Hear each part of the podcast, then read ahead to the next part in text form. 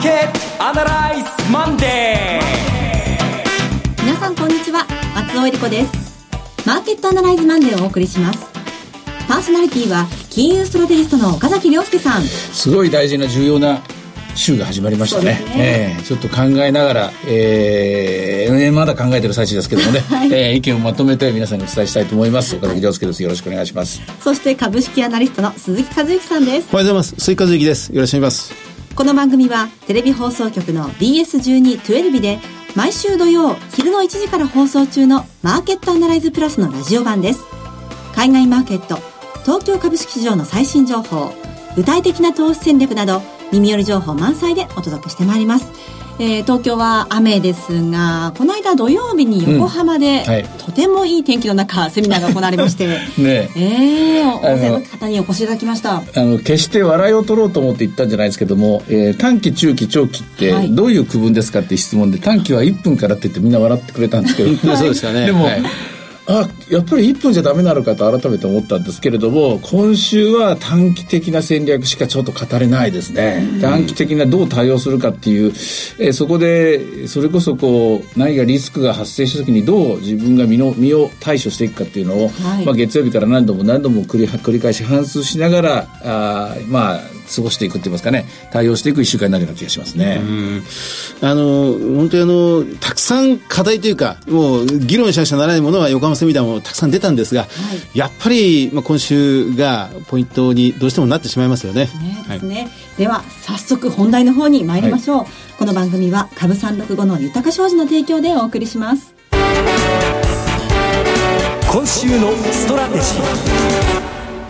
ナーでは今週の展望についてお話しいただきます。分かってることはスケジュールなんですよね。はい、明日米朝首脳会談があって、そして明日、明後日12、13と FOMC があって、はい、14日に ECB があって、日銀は14、15とあって、そして15日にワールドカップが開幕するという、ここまで分かってると。で、それともう一つ分かってることは G7 が終わって、はい、より一層アメリカの孤立といいますか、1対6の G7 の構造、これも分かってきました。分かってきたというか、はっきりしました。それとさらに分かってることで言うと、マーケットは3つに分解されていて、はい、これはあの、えー、横浜のセミナーで初めて皆さんにお話したことなんですけども、まず上昇軌道を続けている、上昇トレンドを続けているものいるものはアメリカの中古型株とアメリカのナスダック、アメリカしか、アメリカしかない。はい。で、えー、そのまま横ばいレンジの中にいるのがアメリカの大型株、日本の株、世界のほとんどの株式、で、新興市場のグループの一部、こんな感じですね。うん、一方、下落トレンドをずっと続けているグループが一個あって、で、それが、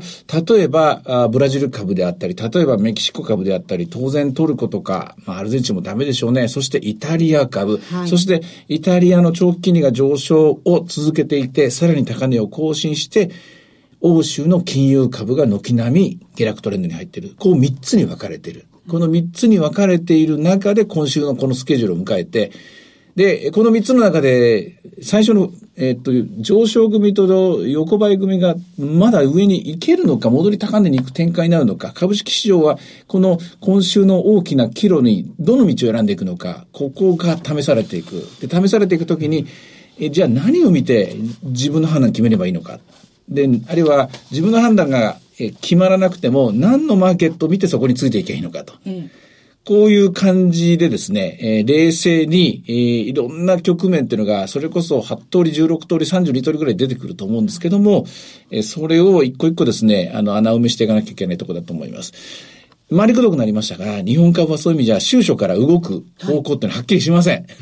あの、えー、それこそ一言の、一言的に言うとですね、よく関係者が行く様子見ですかね、みたいな一言で終わっちゃうんですけども、ただの様子見では終わんないですよね。うん、うん、その、今週の大きな岐路でどっちに動いてるのかを見ながら、判断していかなきゃいけないでしょうね。うん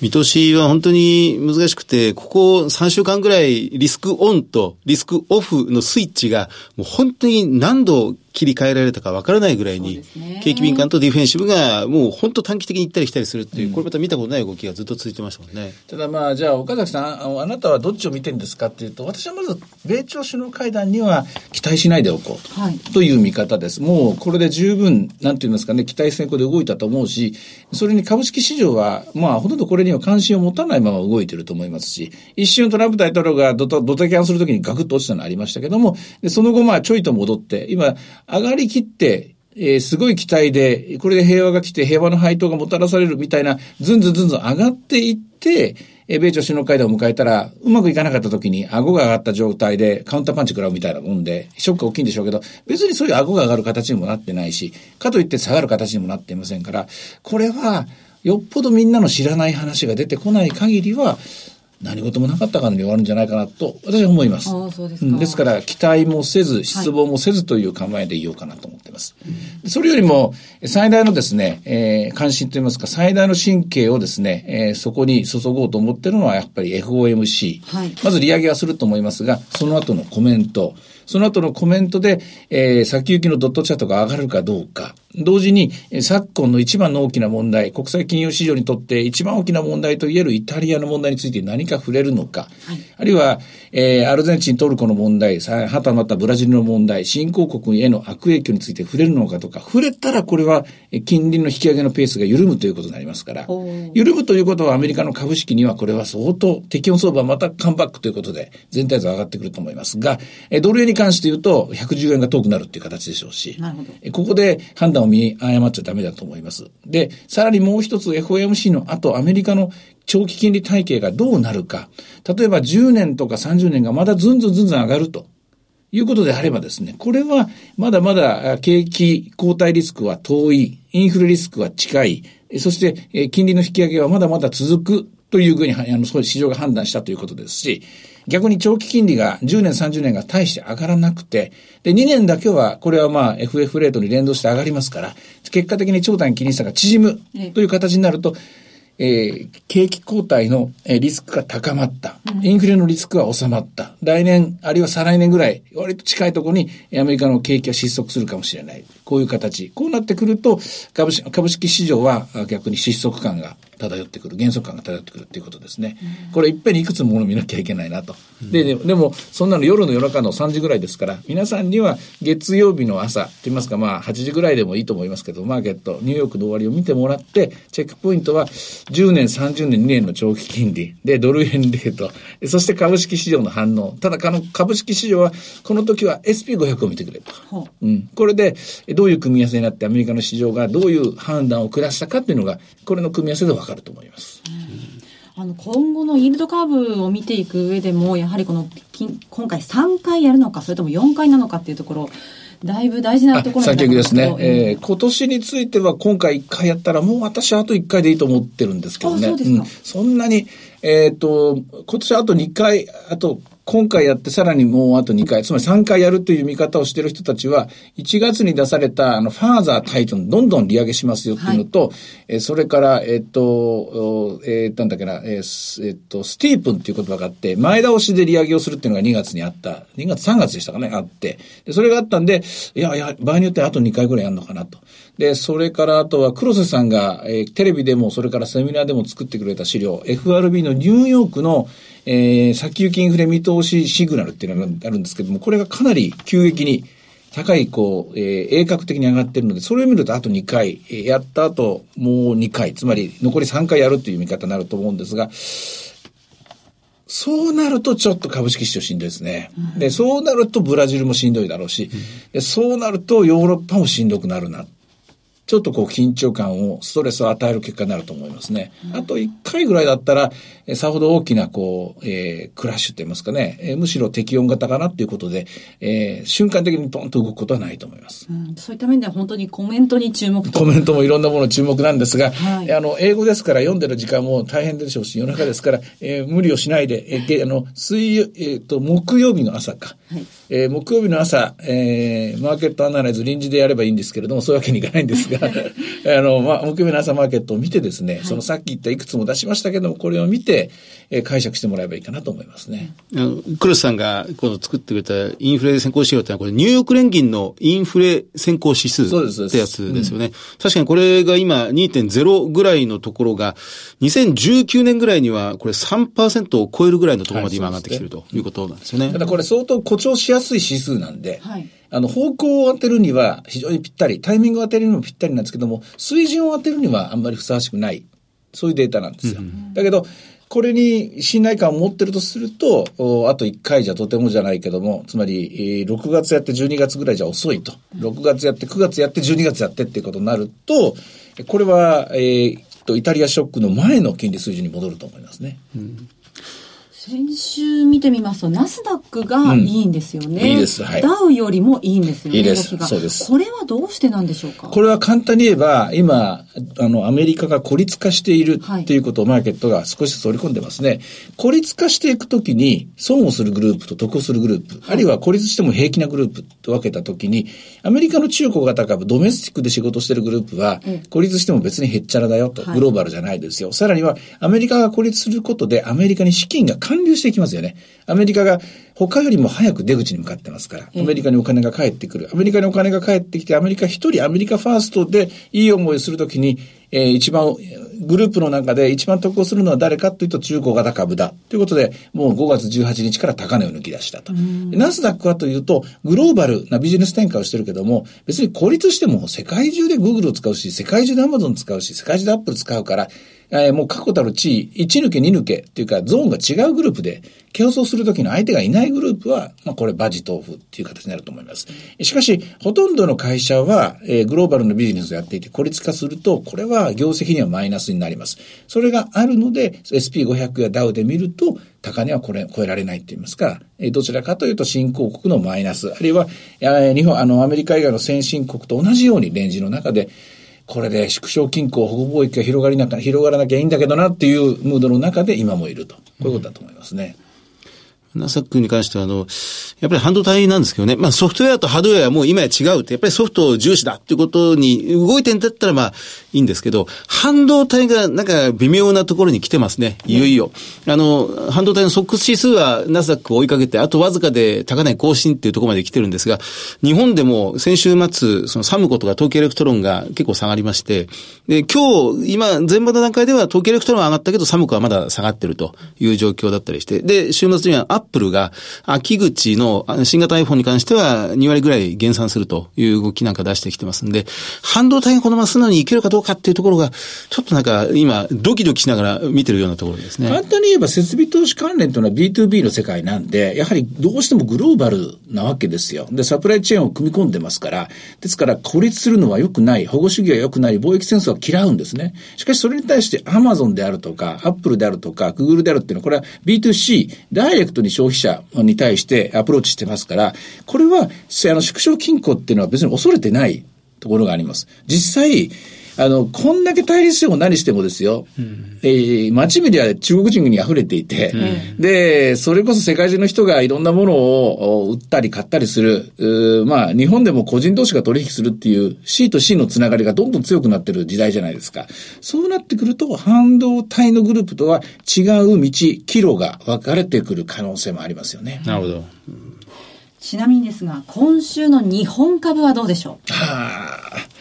私はですね、はい、今週の日本株は正直、えー、月曜の段階では相場を張りたくないなと思っています。で、えー、じゃあいつの段階で張るかというと FOMC の後、はい、FOMC の後ドル円が弱くならなければ先週に引き続いておしめ買いのパターンでもう少し戻り高値を試すんでしょうね。しかし、100等円に届かないような展開になってくると、これは一旦はあ撤退して、撤収して、もう一度また少し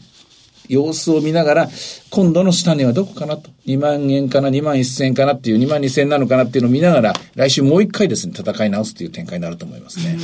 では、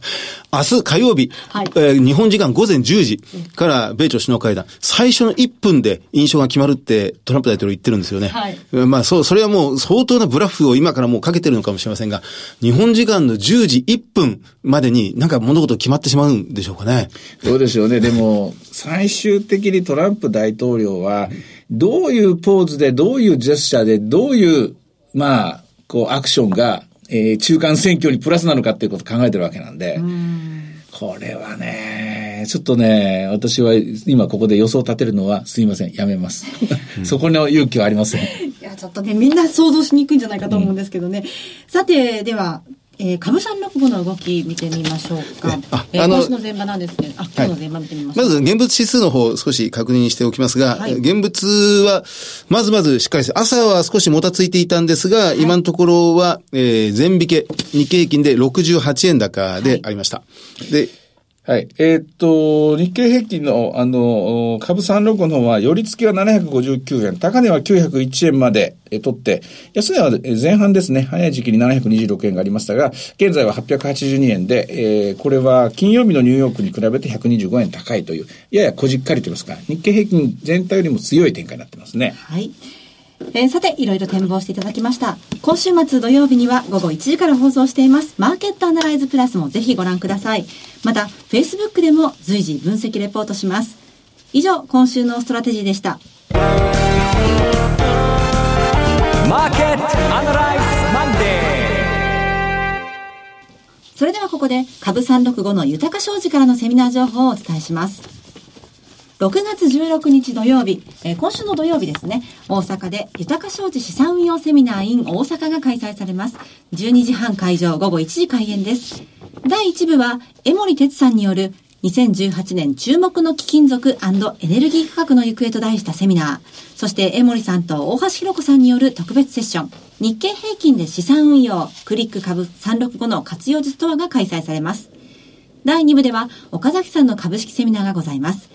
会場は大阪メトロ堺筋線中央線の堺筋本町駅が最寄りの TKP 堺筋本町カンファレンスセンターホール 3A です。酷な話ですよね。今週末にもいきなり全部まとめて先行きこうなるっていうことを、はい、とにかくひねり出さなきゃいけないんで、えー、ちょっと中途半端というかなんか舌足らずになっても、あるいは時間すごい延長するかもしれませんが、えー、我慢してください。皆さん最後まで私の話を聞いてもらえればとても嬉しいです。はい、16日大阪で皆さん会いましょう。はい。えー、そして江森さん、大橋さん、岡崎さんご出演のセミナーですが、大阪の後は広島、横浜、金沢でも開催されます。いずれも12時半会場午後1時開演です。豊か商事資産運用セミナー in 広島、7月7日土曜日、会場は広島駅が最寄りのベルビーオフィス広島6階 TKP ガーデンシティプレミアム広島駅前カンファレンスルーム 6C です。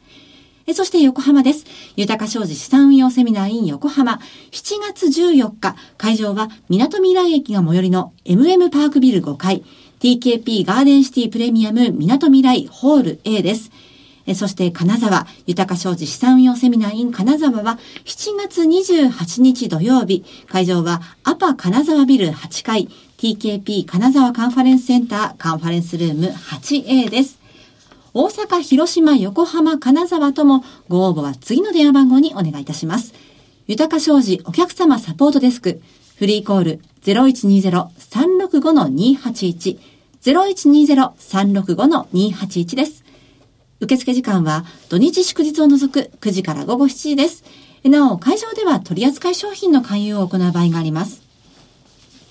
続きまして、毎週土曜日午後1時から放映中の BS1212 マーケットアナライズプラスからのセミナー情報です。どのセミナーも BS1212 のマーケットアナライズプラスのホームページからリアルマーケットアナライズの応募フォームにご記入いただくか、お電話でご応募ください。では、まず金沢です。リアルマーケットアナライズ 2018in 金沢。6月23日土曜日、会場は高林坊から最寄りの北国新聞交流ホールです。電話番号は0120-953-255 0120-953-255締め切りは6月12日火曜日、明日です。23日のこれ、金沢セミナーは、えー、エミさんが来てくれる。はい。そうです。天才数学者エミさん。はい。ポーカーの名手で、うんぶつけようと思ってる視点、あの話は、私は原油の話を聞こうと思ってるんですよ。はい、22日 OPEC 総会。うん、で、このオペック総会もこれノーマークにしちゃいけないですね。これ原油、もうあそこ72ドルでピークを打ったのかどうか、まあ、このあたりのところを、えー、議論してみたいと思います。トルコの行方も聞きたいですね。これ1時間できるかなって感じですけどね。今戦略的なことを尋ねたいというそうですね。まあ、まあ、考え方、仕組み、はい、で、トルコなんて申し訳ないですけど、私がいくら喋ってもネタは2つぐらいしかないですからね。うん、もうエミンさんに伺いましょう。はい。えーそして金沢の次は札幌です。リアルマーケットアナライズ 2018in 札幌6月30日土曜日。会場は札幌駅が最寄りのアキュ A です。電話番号は0120-935-190。0120-935-190です。締め切りは6月20日水曜日です。こちらもエミンさんがお越しくださると、嬉しいですねはい。はい。えー続いては熊本です。リアルマーケットアナライズ 2018in 熊本。7月21日、会場は熊本市国際交流会館ホール。電話番号は0120-935-159。0120-935-159。こちらの締め切りは7月11日水曜日です。では最後に、マーケットアナライズプラスのスピンオフセミナーのお知らせです。7月8日日曜日、東京で開催する不動産アナライズの招待はがきを抽選でプレゼントいたします。岡崎さんと元経済産業省官僚の岸博之さんが資産運用の新機軸から人生100年時代、今後の老後に備える投資術など、ここでしか聞けない貴重なお話をたくさんしていただく予定です。え番組ホームページからご応募いただくか、0120-935-199、0120-935-199までお電話ください。24時間受け付けております。締め切りは6月27日水曜日です。なお、会場では取扱い商品の勧誘を行う場合があります。フォローアップアナライさあ、鈴木さんの注目企業のコーナーです。はい、えー、今日は NTT データです。はいえー、9613 NTT データです。あの、先週は、あと TDC ソフト。はい。4687というのをご紹介しましたが、同じくソフトウェアの、まあ、こちらは大手ですね、えー、銘柄コード9613、時価総額が1兆8000億円。まあ、株価は1280億円ぐらいなんですけど、ROE が10%、配当利回りが1.3%、えー、まあ、非常に業績好調であります。あの、いよいよ日本も遅れていると言われてはいますが、えー、このキャッシュレス社会、えーまあ、スマホ決済というものに向けて大きく舵を切ってきたということです。で、まあ、それとは別に、あるいはまあ、それと同じことかもしれませんが、ブロックチェーンを活用するための実証実験を、まあ、金融庁が後押ししてどんどん進めていくという方向にありますが、この NTT データという会社は、数あるソフトウェアの会社の中でも、とにかくこの観光庁とか、金融機関向けの、いわゆる社会インフラとしてのソフトウェアに一番この、まあ、どっぷり浸かり込んでると。まあ、ここが、いわゆる世の中であると言ってもいいぐらいなんですよね。売上の、まあ、3割が金融機関、えー売上の2割が公共機関ということになりますんで。で、あの、これ、キャフスっていうんでしょうか。CA FIS というキャプス、まあ、この NTT データの持っている、まあ、ブランドなんですが、まあ、これが去年の9月からスマホ決済サービスの実証実験を開始しているということでありますので、これから、まあ、クレジット決済もそうなんですが、あまあ、QR 決済がもし日本でこれから少しずつ導入されていくっていうことになると、その裏側には、まあ、ほぼ間違いなく NTT データの姿がちらちら、ちらついてるような感じになりそうですね。キャッシュレス社会、どうでしょうね。これね、あの、駅とか、まあ、ターミナルのところに、あるいはショッピングモールとか行った時に、本当に愕然とするんですけども、もがまごまごまごましてですね、現金払ってる私、ピッピッピッピッと届く若者たち、あ 遅れてるな、自分はと思う時ありますね。うん、でも、随分使えるところも広がってきましたしね。はい駅はもうみんなどんどんどんどんどんどん通過していきますもんね。そうですね。NTT データはいということでした。えさて、マーケットアナライズマンデー、そろそろお別れの時間です。ここまでのお話は、岡崎亮介と、鈴木和之と、そして松尾恵理子でお送りしました。それでは今日はこの辺で失礼いたします。さようなら。さようならこの番組は株三六五の豊か商事の提供でお送りしました。